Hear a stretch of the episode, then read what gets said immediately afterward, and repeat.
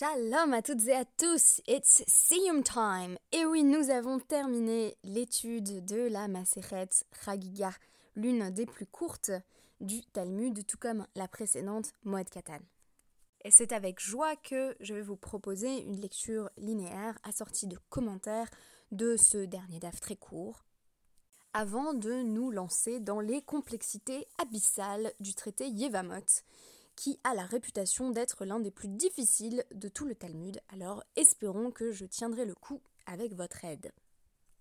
Mais avant que de plonger dans le cœur du sujet, je vous propose une brève explication de nos deux références du jour. Alors la table dressée, bien entendu, traduction du Shulchan Aruch, constitue une allusion au fait que, en l'absence d'un temple, en l'absence de Misbéar, d'un hôtel, c'est euh, notre propre shulchan, notre table à nous, le lieu où l'on se nourrit, qui est d'ailleurs un synonyme pour désigner l'hôtel, qui devient justement notre hôtel de substitution. Pourquoi et comment cette substitution s'opère fera ici l'objet d'un commentaire de ma part. Pourquoi les quatre fantastiques? Eh bien tout simplement parce que j'ai pensé à la torche humaine. Et oui, vous n'ignorez pas que quand on étudie la Torah, on brûle d'un feu de passion pour les textes. La vision qui se dégage ici des Talmud et c'est de véritables êtres tout feu, tout flamme, qui sont totalement hermétiques au feu du Geinam, qui ne sauraient les atteindre parce qu'ils sont déjà enflammés, mais pour les paroles de la Torah. Le tout début de notre DAF euh, se situe dans la continuation DAF précédent, le DAF 26, qui évoquait la question de si l'hôtel, le misbéar, et plus particulièrement celui sur lequel euh, les pains de proposition ou les remapanim sont disposés, qui était en bois, est susceptible de contracter l'impureté rituelle ou non.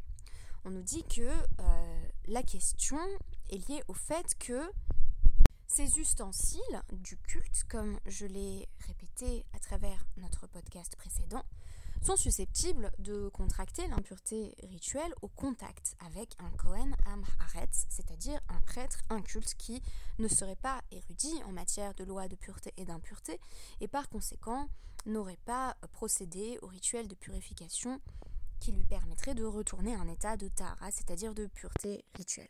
Et on nous dit qu'il euh, y a cette question qui va se poser particulièrement pour la table des pains de proposition, puisque contrairement euh, aux autres hôtels, c'était une table mobile. Elle n'était pas euh, totalement fixée. Et donc on nous dit des Rachamana carré etz. On met en valeur le fait que c'est une table en bois. Euh, et donc là, on va nous citer un, un pasouk d'Ézéchiel qui se réfère donc à ce misbéar qui est aussi désigné comme étant un shulchan Asher Lifnei Hashem, donc à la fois un hôtel et une table qui est devant Hashem, en nous disant à plusieurs reprises, à deux reprises, que c'est un hôtel en bois, une table en bois, dont les parois sont également en bois. Et la Gemara va en tirer le fait qu'on peut ignorer la présence d'un revêtement sur, euh, sur cette table de bois. Euh, revêtement dont on pourrait se poser la question de si celui-ci est susceptible de contracter l'impureté rituelle, parce qu'on nous dit bah, la table elle-même étant en bois, un ustensile en bois, a priori, euh, s'il n'est pas mobile, n'est pas susceptible de contracter l'impureté rituelle. Mais comme on allait montrer aux pèlerins qui passaient par Yerushalayim les pains de proposition, en disant que voilà, c'était un miracle d'Hachem que, que les pains restent en aussi bon état, alors on allait bouger cette table en bois et c'est ce qui la rendait euh, susceptible euh, de contracter l'impureté rituelle. Et on nous dit, mais dans ce pasouk de Ézéchiel qui a été cité, Patar bemisbear bashulchan, c'est le même objet, pourtant on le désigne à la fois comme un hôtel et comme une table. Rabbi Yochanan veresh lakish Amar Rabbi Yochanan et Lakish ont la même interprétation. Bisman, chez Bet Hamikdash Kayam, misbeach mechaper al Adam. Tant qu'on avait le temple, c'était l'autel qui expiait les fautes des êtres humains. Arshav, Shulchano shel Adam mechaper. Et de nos jours, c'est la table euh, d'une personne qui va expier euh, ces transgressions. Rashi va nous expliquer que c'est la notion de Achnasat Ochim. C'est le fait d'inviter des personnes qui ont faim à sa propre table qui constitue notre expiation. En d'autres termes, ce qui s'est substitué au sacrifice, c'est euh, notre table dressée qui est ouverte à quiconque aurait faim. Je pense qu'à Pessar, on va bientôt dire quiconque a faim entre et mange. Et il serait bon de vivre cette déclaration euh, de façon euh, plus pleine et entière, que ce soit pas simplement quelque chose de très théorique, mais que euh, cela signifie notre, notre ouverture véritable. Je pense qu'en ce moment où on a beaucoup de réfugiés ukrainiens qui arrivent par milliers en France, ça peut être un bon moment de vivre véritablement le sens de, cette anecdote, de cette dracha talmudique. Alors on nous, ramène ensuite un passage de la Mishnah, donc au sujet du euh, qui nous rappelle que Kol Akelim Sheva Mikdash Yesh Lahem euh, Shniim Koulé, donc euh, tous les ustensiles qui étaient dans le Beth Amikdash, ils avaient des, des, doublons, ils avaient d'autres objets en fait de substitution, un deuxième ou un troisième objet qui allait pouvoir remplacer l'objet principal le temps qu'on le purifie si celui-ci devenait impur. Et on nous dit, mais ce n'est pas le cas du Misbar Hanachoshet, de euh, l'hôtel de bronze euh, parce qu'il est considéré comme euh, l'hôtel d'or. les deux sont comparés et pour l'hôtel d'or, il n'y a pas non plus d'impureté rituelle, tout simplement parce que on, compare en fait l'hôtel en or et l'hôtel de bronze à, la, à la terre elle-même. Misbar Adama euh, Taaseli, c'est une citation de Shemot 2021. Au départ, l'autel était fait en terre, et comme la terre ne contracte pas l'impureté rituelle, on considère que les deux autels sont directement liés à la terre, et par conséquent qu'ils ne contractent pas non plus la touma. Il y a ensuite une remise en question de cette association, puisqu'on nous dit, euh, mais en vérité, euh, ce sont des autels en bois mais qui présente un revêtement euh, soit d'or, soit de bronze. Et on nous dit Miftal Batil Tsipuyan Gabayhu.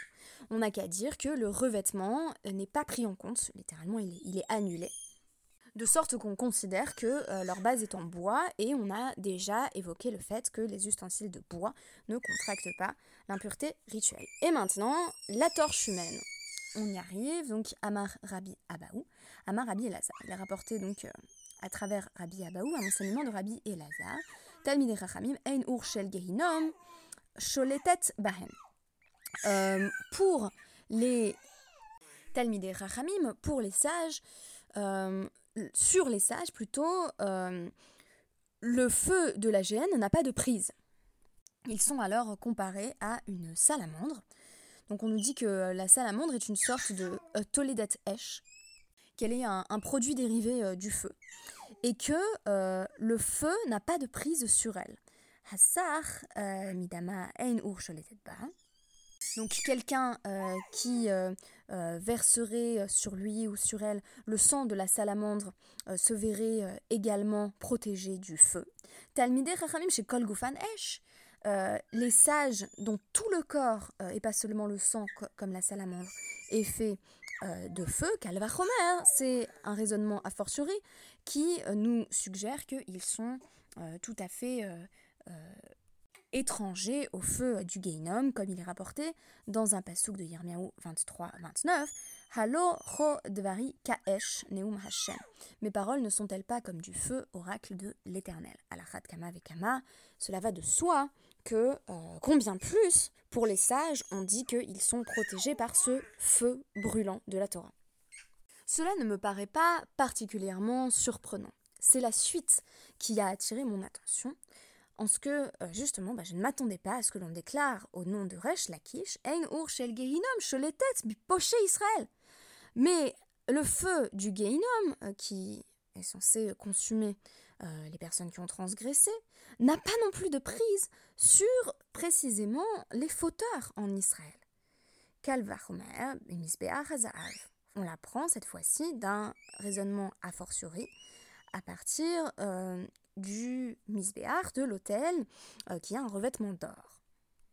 De même que l'autel qui donc, a un revêtement d'or n'est pas abîmé au fil des années, donc le feu euh, ne fait rien à, ce misbéach alors que l'on on brûle euh, sur, ce, sur cet autel euh, de l'encens pendant bien des années, Kamashanim, ça, ça fait bien des années que, que l'autel demeure intact. Poché Israël, Shemlein mitzvot kerimon, une métaphore qui revient très souvent dans le Talmud, les fauteurs d'Israël qui sont pleins de mitzvot, qui malgré leurs transgressions font aussi de très nombreuses mitzvot, euh, et leurs mitzvot sont aussi nombreuses que les grains d'une grenade. Comme il est dit dans Shir Hashirim 4.3, euh, Ke felach harimon rakater, euh, tes tempes sont comme une grenade ouverte. Ne lis pas rakater, propose la Gemara, et là, rekanin, shebar alachat kamavekama, lis plutôt ceux qui sont, ceux qui sont vides, ceux qui ne valent rien en apparence, sont en réalité aussi euh, aussi plein euh, de mitzvot, aussi plein de bonnes actions. Alors c'est une traduction qu'en général j'aime pas trop pour mitzvot, mais là, euh, là ça convenait bien. sont si pleins de vertus, voilà, encore une traduction qui poserait quelques petits problèmes si on allait jusqu'au bout de ce que ça signifie, qui ont plein de bonnes midotes en dépit de leur transgression.